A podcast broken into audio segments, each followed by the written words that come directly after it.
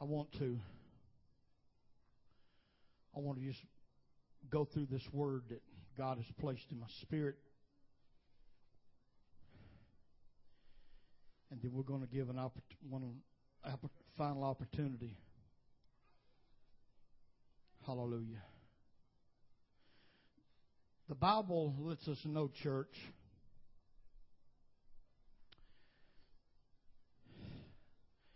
I understand and realize that there's a lot in our Pentecostal ranks and circles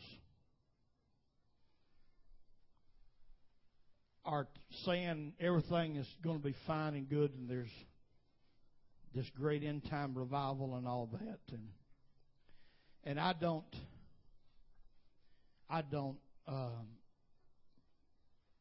try to discredit that in any kind of way. I because God is God is working in a revival around the world right now. When you had 211 people get the Holy Ghost in one service last night, 61 people baptized in His name. That's that's the kind of numbers that you know you just don't see no more. This that's revival.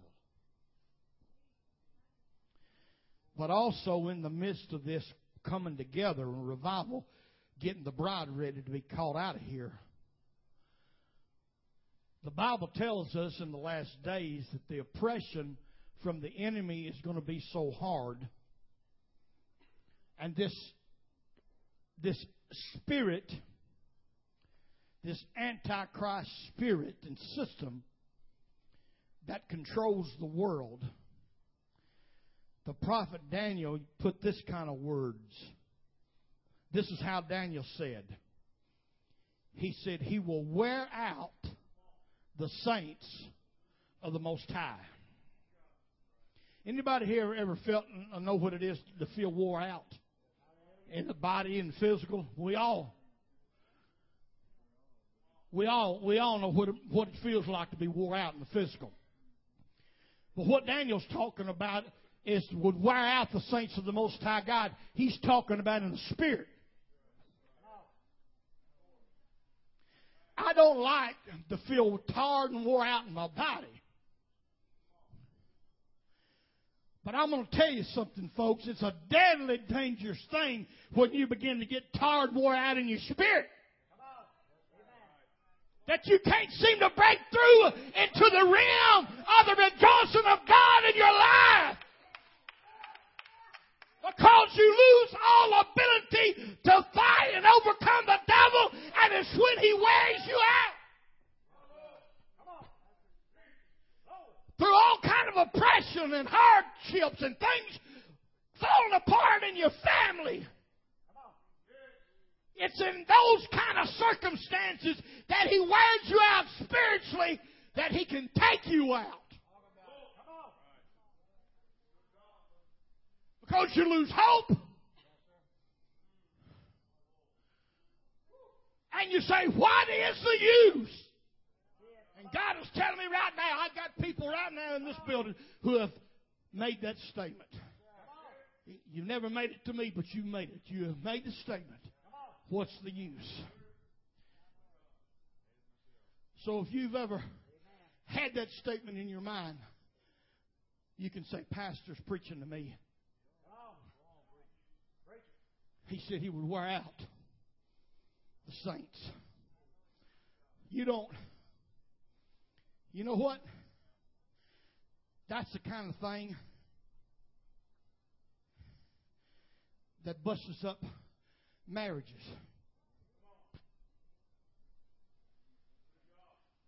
When you start out and you're in, you have that romantic love for one another and you you want to be together all all the time. Things are great.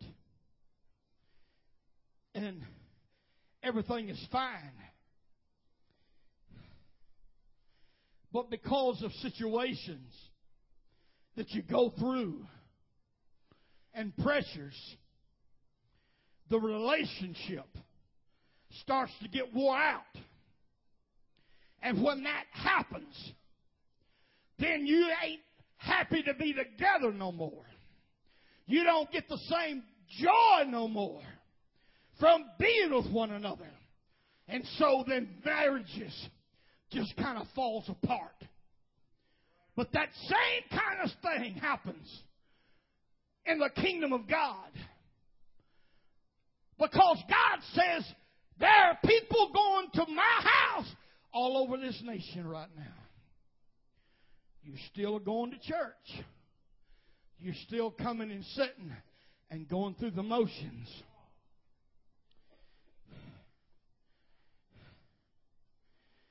But you don't you don't get the joy out of serving no more. You don't um, God is speaking today, folks. You don't leave the house of God exhilarated like you used to because you wore out. And the devil's sitting on your shoulder, speaking voices to you, blaming everybody from the pastor all the way down to who knows where over your situations.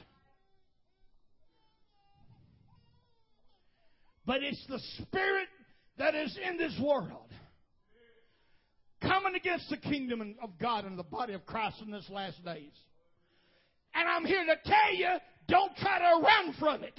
You can run and go somewhere else. You can run to another church. You can run over here. You can move, sell your house and move to another neighborhood.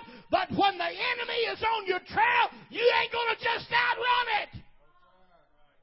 You ain't to run. You got, God said you got to realize that you, if you are tired, I'm sick and tired of being sick and tired, and you're to have to be willing to stand, draw a line in the sand, and fight.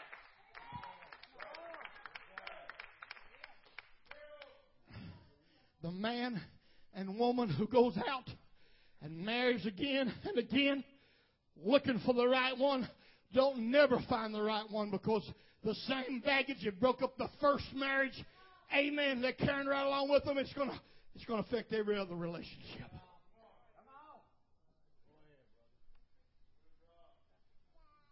And it's the same way in the kingdom of God. Hallelujah.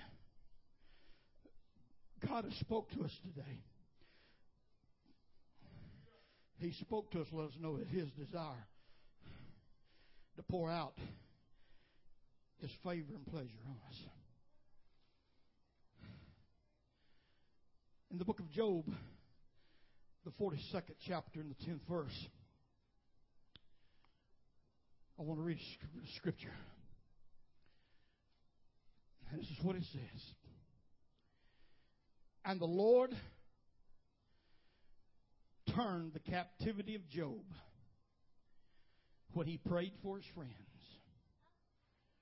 Also, the Lord gave Job twice as much as he had before.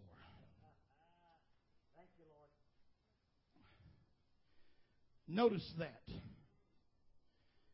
The Lord turned the captivity of Job when he prayed for his friends. God spoke to me early this morning.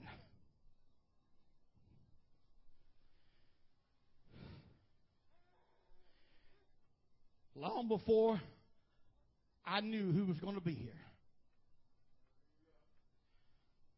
Matter of fact, I I told Chris coming in, I said we might just we might just go over in the in in in the, in the classroom where we have the men's prayer meeting. every month. Everybody say everybody everybody in church out of town. I don't know. I said we'll probably just hear crickets this morning, this afternoon. But God knew. God knew those who were going to be here.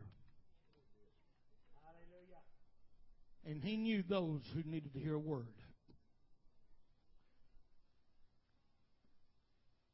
And God gave me this scripture. And the Lord turned the captivity of Job. I want to just talk to you briefly right now on the subject God can turn it around. Hallelujah. God can turn it around. Hallelujah. You know what? You need to look to somebody sitting next to you. You need to tell them God can turn this around.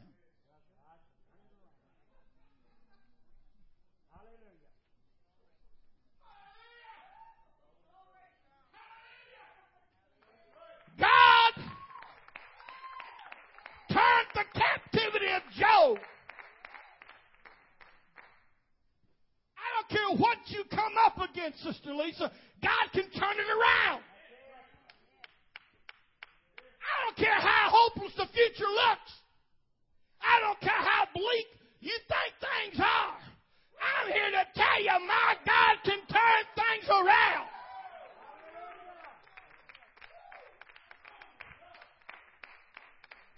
He can turn it around. Listen to me briefly. The seemingly injustice done to Job and the misery he was called to endure has been used for centuries to undergird and comfort the untold millions who have gone through attacks of loss and hardship in their lives. You see what makes it bad, church? What makes it bad is when we look upon things we're going through and it doesn't seem fair.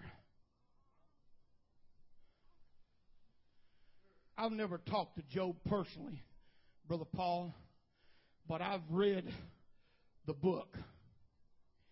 And I know that Job by some of the things he wrote, talked to God, said, God, this just don't seem right. This don't this don't seem fair. I've not been one of those God that's been up and down, in and out. I've served you, amen, since day one. And so it seemed like that there was an injustice being done unto Job. That's how the devil likes to make us think. We ain't been treated right. Hallelujah. I've been serving God a long time. I, things ought to be doing better than this now. I've, I've been I've been putting in a whole lot more than ten percent. Some people talk about ten percent. I've put in twenty and thirty percent, sometimes more than that. This this oh, why in the world is my business falling apart? Why in the world is this happening? My family busting apart. This just don't seem right.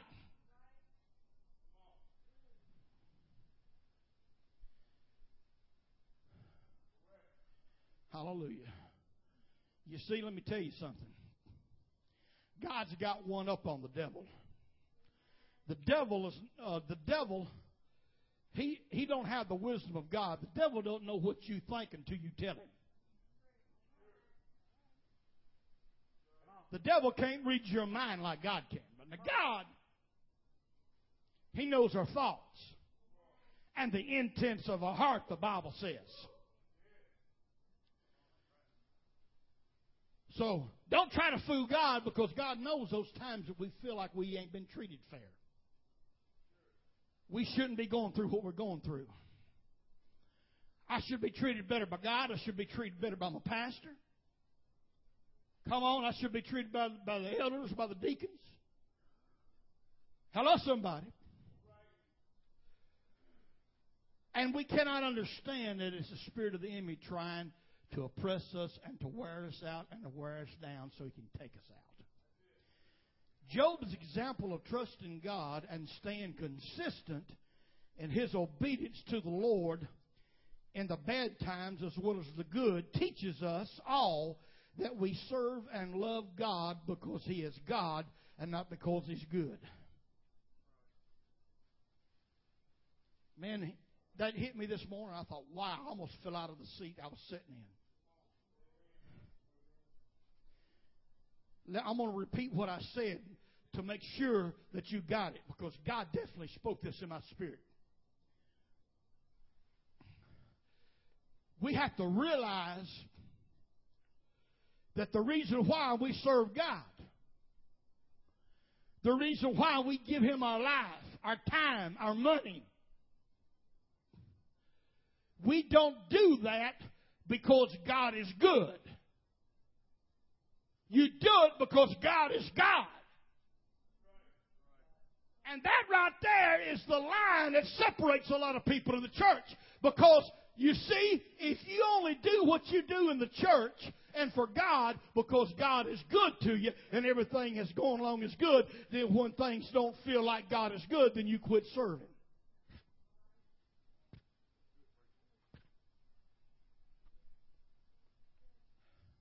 Because, what's our choir saying? Because of who you are, I give you glory. Because of who you are, I give you praise. Because of who you are.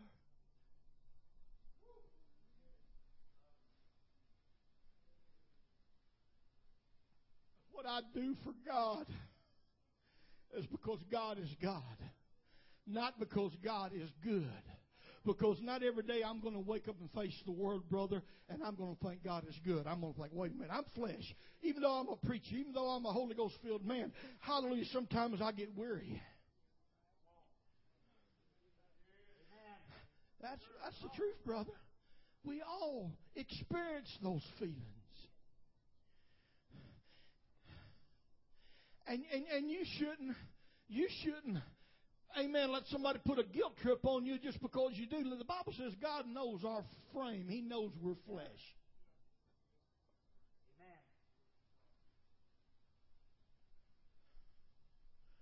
Hallelujah. What keeps me going during those times that I feel I've been mistreated? It's because I serve my God, not because God is a good God. And don't get me wrong, I'm not saying what I'm I'm not saying that God is not good. I know God is good. But I don't serve him because God is good. I serve him because God is God. I love him because he first loved me. Hallelujah. I serve him and I love him because he picked me up. Hallelujah. Put my feet out of the marred clay. Hallelujah. When I didn't realize I was headed to hell, I didn't have no clue. If you only serve God because God, amen, is good, then you are going to one day hang it up. Maybe not today, but tomorrow. Maybe not tomorrow, but the next week. You've got to make up your mind Brother Dallas, you got to make up your mind. God, I'm going to serve you no matter what I have to go through. Even though my whole world falls apart. God turned the captivity of Job. You know why? Let's go back. Let's go back a little bit before God turns the captivity. Let's look at Job Hallelujah. 13 and 15. Chapter 13 and 15.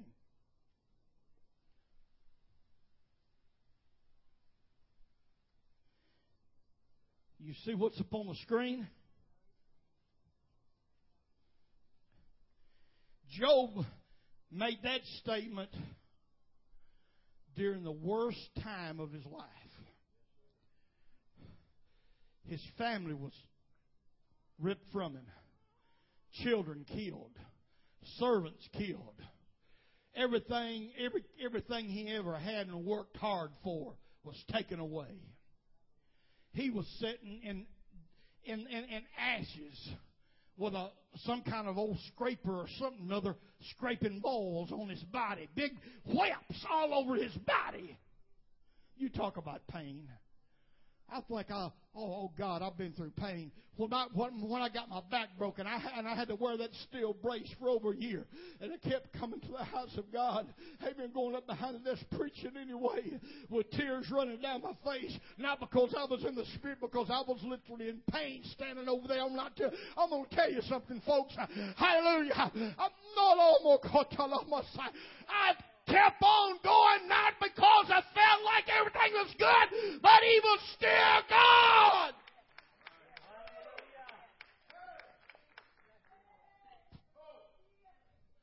Though He slay me. We don't use that word slay no more, except Christmas time and it's snowing. And we start singing about the one horse open sleigh. That word slay it means kill me. He's Job says, even though God kills me, yet will I what? Trust him. God turned it around for Job because God, because excuse me, because Job proved to God that Job was not just serving him because he was good. Go back and remember when the devil talked. The devil told God, says, listen, don't you think Job serves you for naught? You got a hedge. You better out in this man. Everything he does is blessed. He's under your favor. Hallelujah. Ain't nothing happening bad in his family. Nothing's going on going on wrong. Everything's right. The devil told God, says, You take that hedge down and where I can get in there to him and let me do my work on him, we'll see how much he still serves you. but see, the devil couldn't read Job's mind.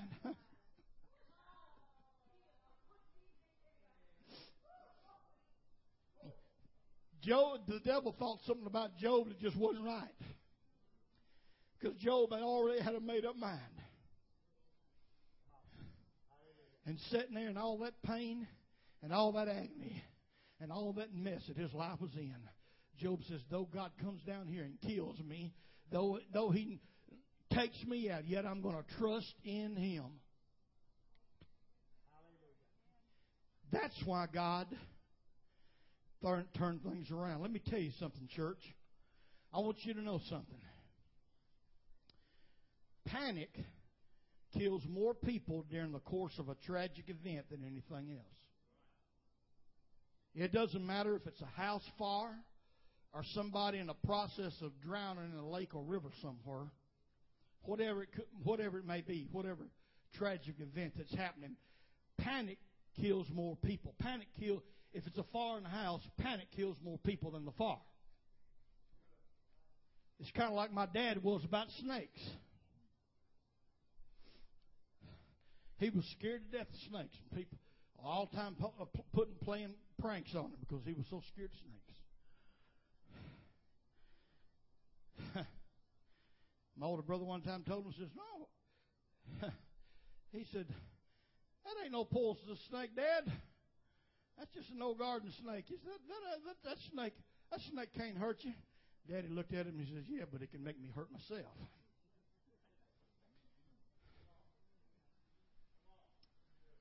Panic can make you hurt yourself. How many times we turn on the news and we've seen where people gets trampled to death when they're in a big crowd and something happens afar, whatever, they, they, they run over top of one another. They, they panic. Somebody drowning in the water, they, uh, they, they, uh, they begin to panic and uh, they literally fight the people who are trying to get to them to save them. I knew somebody here at Priest one time had to literally just haul back and knock somebody out so he could save their life.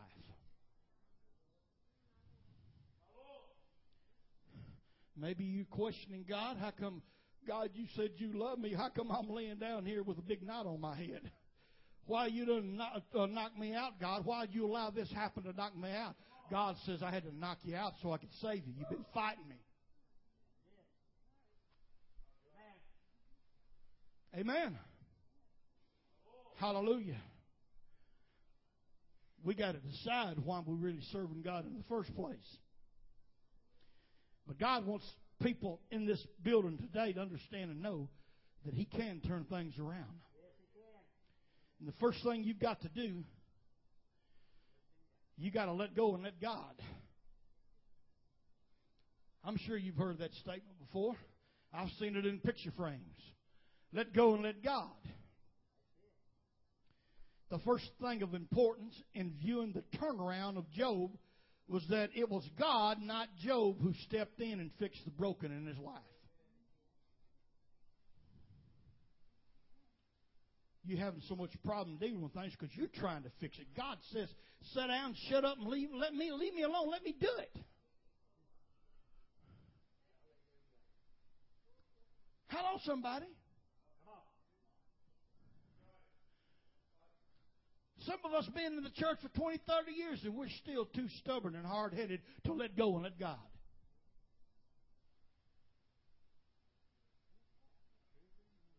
You're 100% right what God told us last week, brother. That was the word that came out of last week's. That if we try, if we build God's church, He's going to build ours.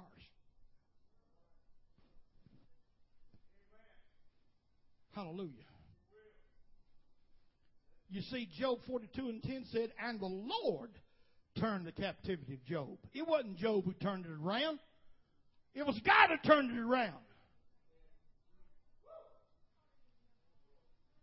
It done got so out of control and so far out of hand that Job couldn't handle it. And I know it, it hurt your manhood and your macho thing, mister. But there's a lot of things in your life you ain't going to be able to handle by yourself.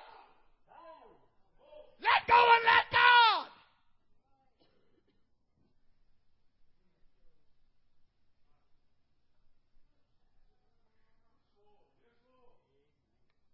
We got too much pride in the body. Hallelujah. I've got, I've got people who will sit under me and hear me preach as their pastor, but they will die and be buried before they will call on me to come and, and do some counseling, personal counseling, one on one with them or praying with them.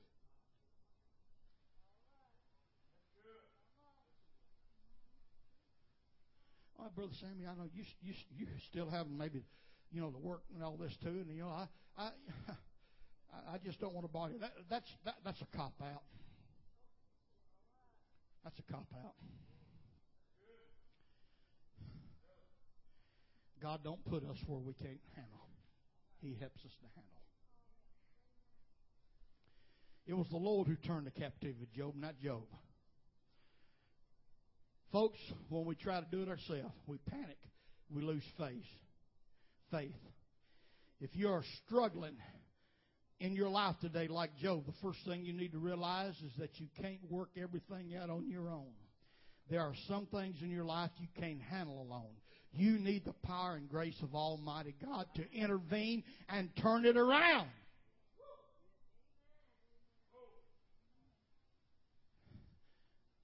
Job couldn't turn it around for himself. It had to be God. We've talked about David today in Psalms 18 and 2. This is what David said. This is what got him through all those things that we've heard about David today. He said, The Lord is my rock. I want you to notice these personal pronouns in this my here. The Lord is my rock, David said. He didn't use the word our. He said, He's my rock. He made it personal. Let me ask you a question. When are you going to start letting being God a personal God to you? Not just a God of your pastor, or your husband, or your wife. When are you going to start letting God be your God, your personal God? King David said, The Lord is my rock. He's my fortress. He's my deliverer.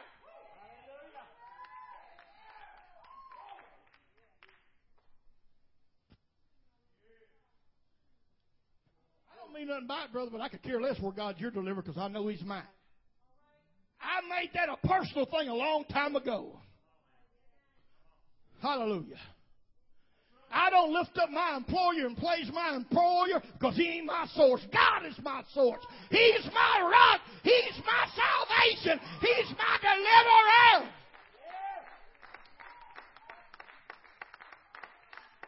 My employer's already cut my paycheck almost $400 a month, and I found out the other day they're going to try to cut it some more. Hey, I ain't going to give him a time of day, but I'm going to give God all the praise I can give him.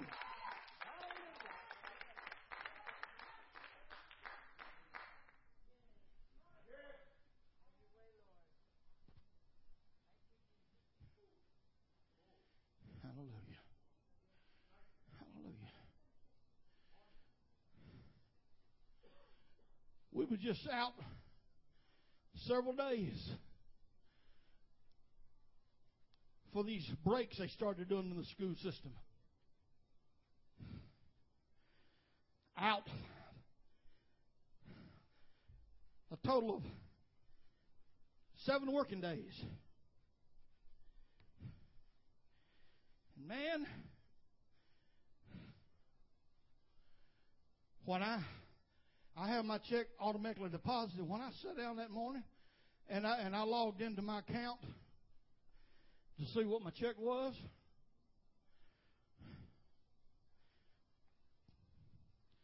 I said, You got to be kidding.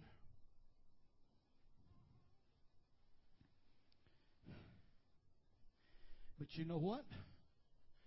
Because God is my rock, my fortress, my deliverer, my God. I already had two checks in my pocket that somebody had given me personally, that some people give me personally. It says, "We feel like giving you this." Now that don't happen all the time. And I know some people might think that's just a coincidence on the week that I didn't get Harlan. Time they took out the insurance and the tag everything else, you know, it, it, it costs more to write out the payment for the check.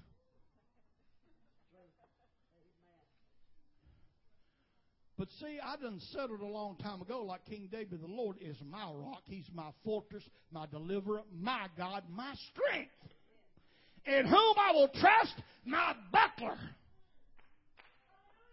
and the horn of my salvation and my high tower. Wow, glory to God. Hallelujah. I like that old song in the old time Pentecostal people used to sing, but you don't hear him in these modern Pentecostal churches no more. Well, he's my rock, my sword, my shield. He's my wheel in the middle of the wheel. Glory to God. Hallelujah. He's a personal God in my life.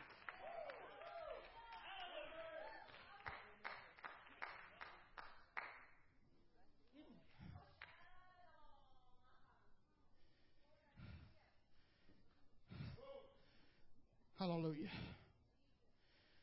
I'm fixing the close, but let me let me go just quickly through a couple other things. The second thing, you need to expect full restoration.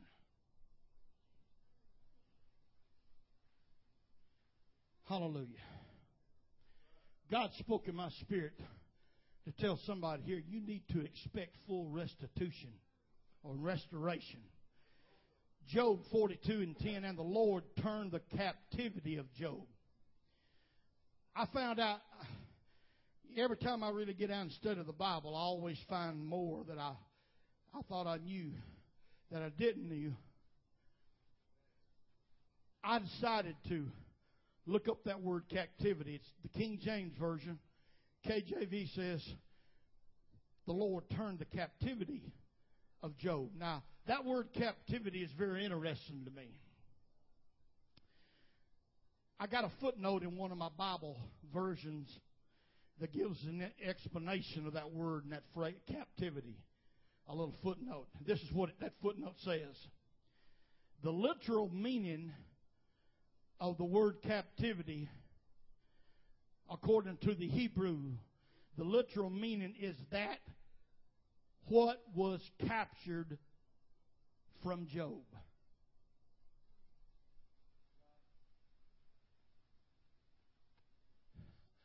the Lord turned that which was captured from Job.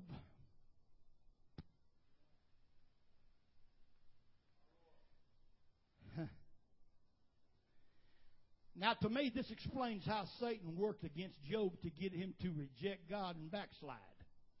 That's what God, the devil was trying to get Job to do. He was trying to get Job to backslide. Amen? Satan captured and held hostage everything of value that Job had. He took it captive. He stole from him. What's what did Jesus say about the devil? The thief cometh not but to what? Steal, kill, and destroy. There you go. Hallelujah. In other words, the devil stole things from Job and hid them away. But when God turned things around, Job received full restitution from all his losses and his not only that glory to God. Not only that, he got everything back plus interest. Go back into the old covenant and find out when a thief steals from somebody. They didn't they didn't just have to pay back what they stole. Glory! The Bible said that in the end, Job had twice as much as he had in the beginning when God turned it around. Hallelujah.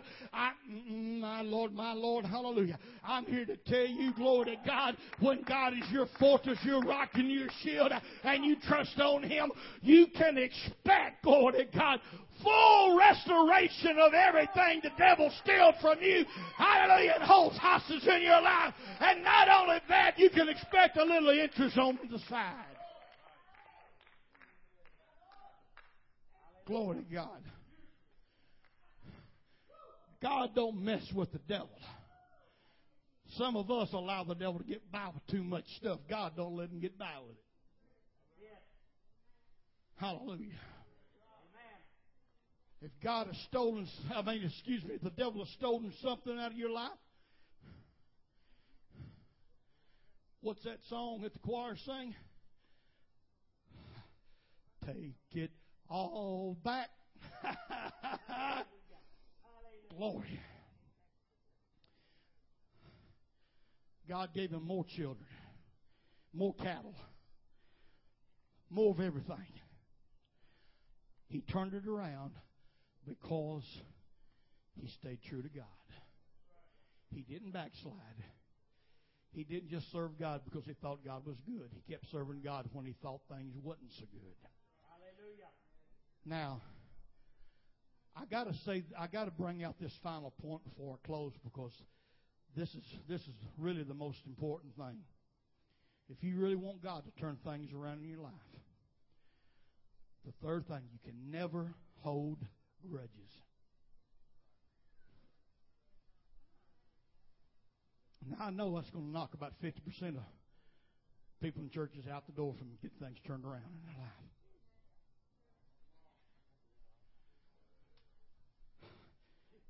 I'm, I'm, I've been preaching on this same one short verse the whole time. Job 42 and 10. And the Lord turned the captivity of Job when he prayed for his friends.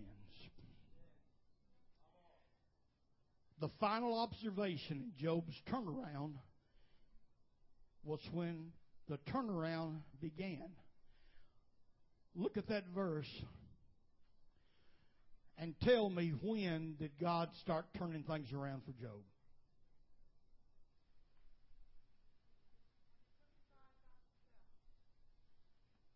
I didn't I didn't hear you. Well, look at the verse verse 10. And the Lord turned the captivity of Job when when he prayed for somebody else instead of himself.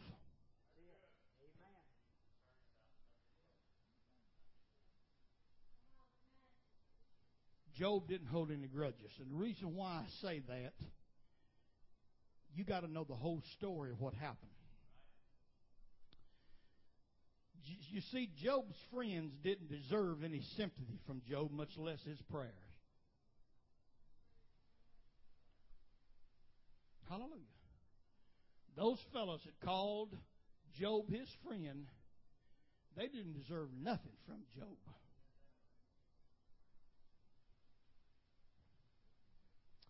Let we see we got to go back. We got to pick we got to pick up the whole story. We can't leave nothing of it out.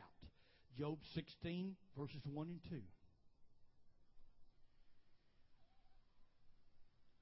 Now this is going back again. When he, he was sitting there, he, done, he, he didn't have nothing. Everything was gone. He was sitting there with big boils and scabs all over his body.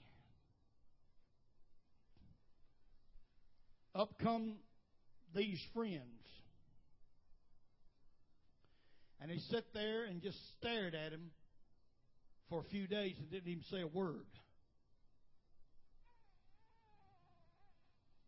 And when they did start talking, what did they start doing?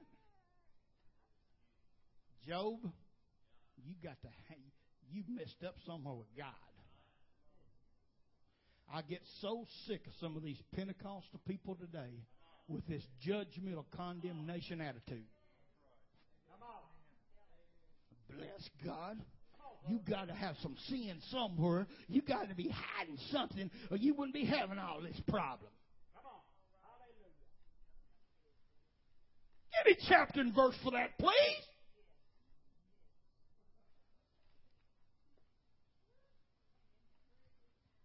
They didn't do nothing but condemn Job, and they kept saying, This would not have happened, Job.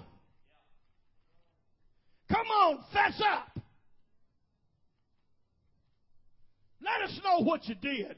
That's just that's just like the people back in Jesus' day when they came upon the blind man.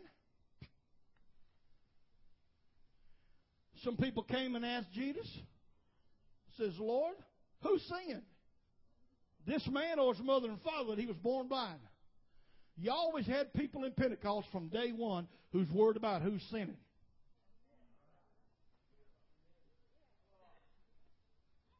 If we're going to shut down and not do no singing, no testifying, no preaching, no nothing until everybody quits singing, we just want to go home right now.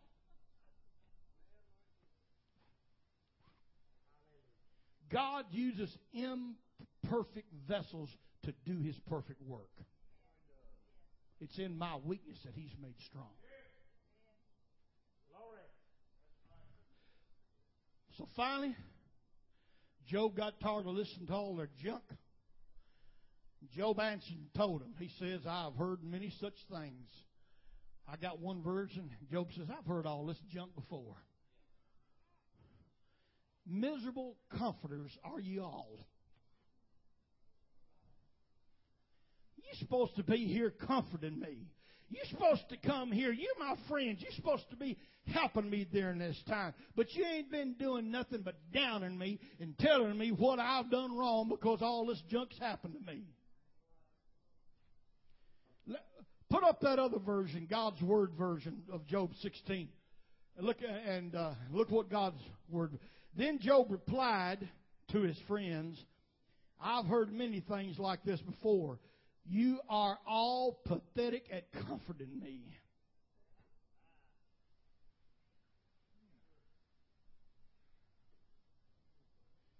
Hallelujah.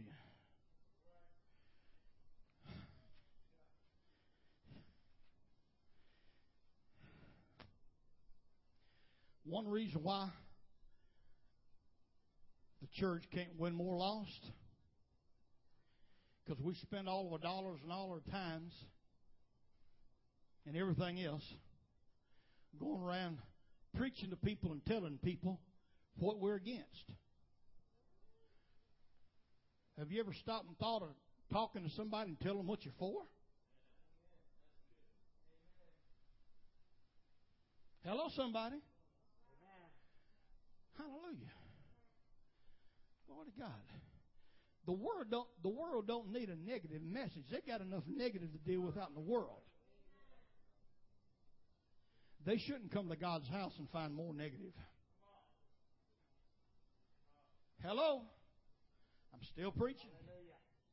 Folks, If part of the reason for your struggles and pains are friends who turned their backs on you when you were in need, you can't hold grudges and animosity.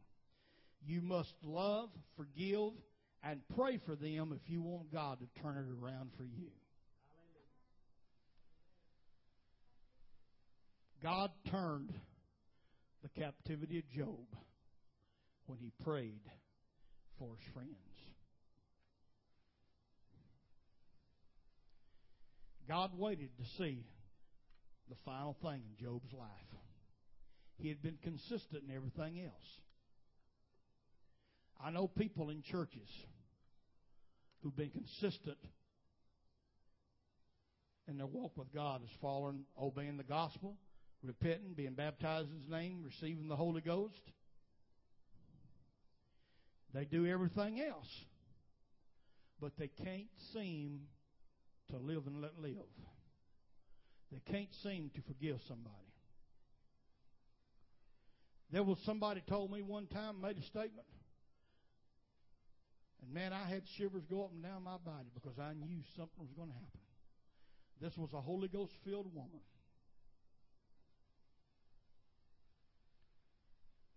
And we were talking about a situation about what an individual had caused in her family. This one individual had broken up the whole family.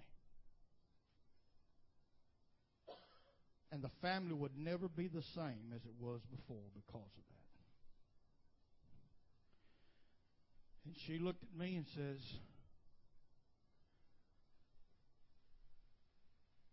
I will never be able to forgive him. I said, Sis, don't you know? You know what the scripture says. Jesus says himself that if we don't forgive one another, he won't forgive us. I says, that is one of the key. Everybody running around talking about holiness, word about how long their hair is and how long the dresses is and how much whether or not they got makeup and all that, but yet man they're carrying grudges and non forgiveness. Within a year, of this person telling me that, I was standing over a coffin preaching her funeral because she died with cancer. God will not, there's some things that God won't put up with, folks. One of those things is, is when His people who's called by His name, Holy Ghost filled people, we're supposed to, which means Christ like, we going around holding grudges. Listen, things was not turned around for Job until he prayed for his friends. That he prayed honestly from his heart for because see God had already talked to them friends of his. God God had done. If you go back and you read the book of Job, he, he, he's unspoke to them boys. God was highly upset with them. And basically, what it meant was Job had to be an intercessor and pray for them fellas so God wouldn't destroy them for what they did to Job.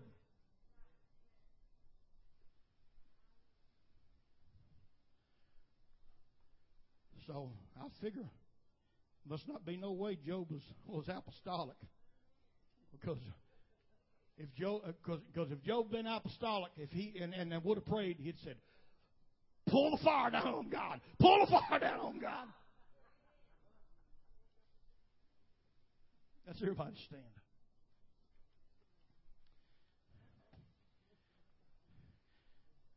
disciples told Jesus that one time about somebody. Shall we call far down from heaven on them, God, because they're not following you? Jesus said, You don't know what spirit you're of. Hallelujah. God can turn it around. I don't care what you're up against, God can turn it around. I don't care what you're battling. And God's already turned some things around for some people in this house this afternoon. I want everybody to bow their heads and close their eyes. I'm not. I was fixing to go to the keyboard and do a course, but I'm not going to do it. God has been speaking all the way through this service.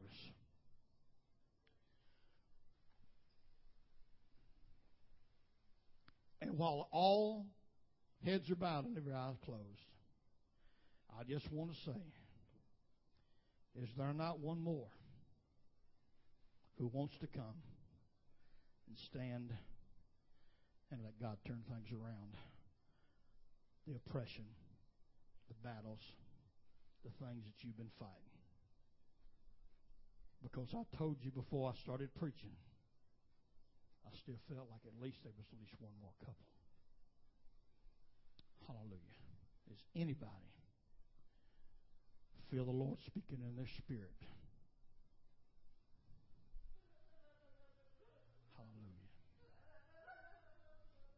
Thank you, Jesus. Hallelujah. Jesus. Hallelujah. Hallelujah. Hallelujah. Thank you, Lord. Hallelujah.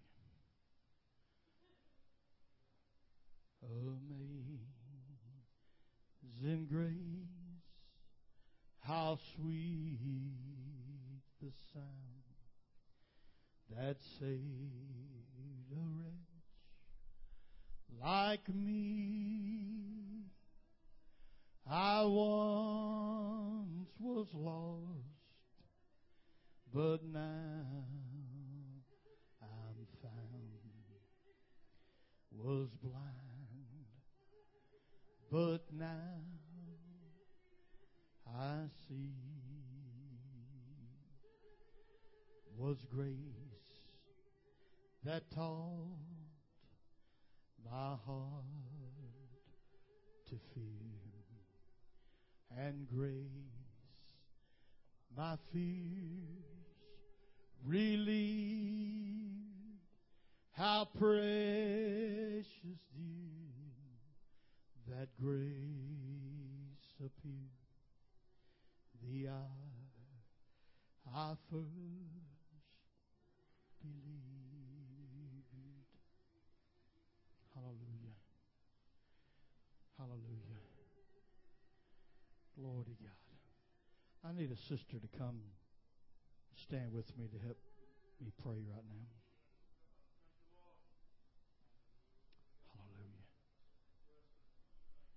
Hallelujah. You, Jesus.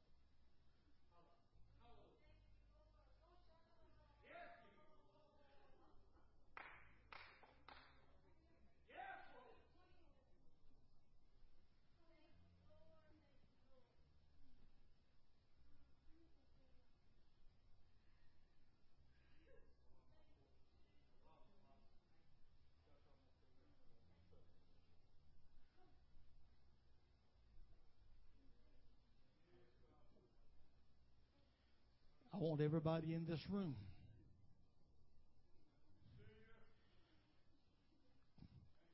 To put one hand over your heart and another lifted up towards heaven. And I want you to talk to God. Make Him your personal God, your personal deliverer, your personal strength, your personal fortress. And I want you to say, God, turn it around. Turn it around. Tell him right now. Say, God, turn it around for me, God. I can't do it myself. Turn it around, God. Turn it around, Lord. You don't need a preacher laying hands on you. Make him your personal God. Say, God, I know you can turn it around. My Lord. Woo! My Lord, hallelujah. Turn sickness around, turn disease around. Get a hold of lost, wayward children and turn them around.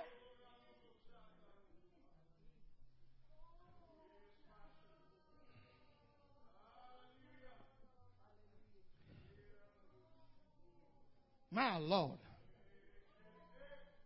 Mm. Woo! The power that I feel in the house.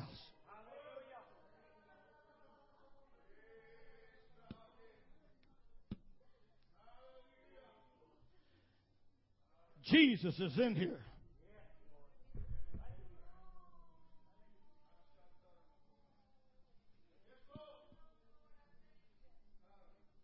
God has spoke.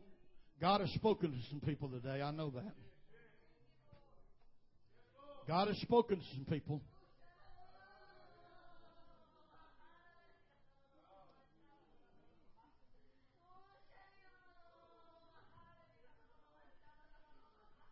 Hallelujah. Thank you, Lord.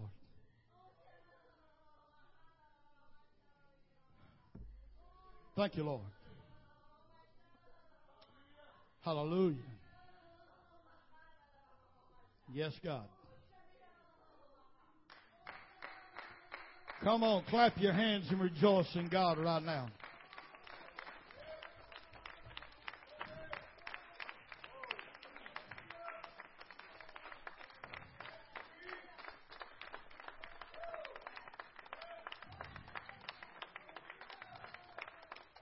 Yes.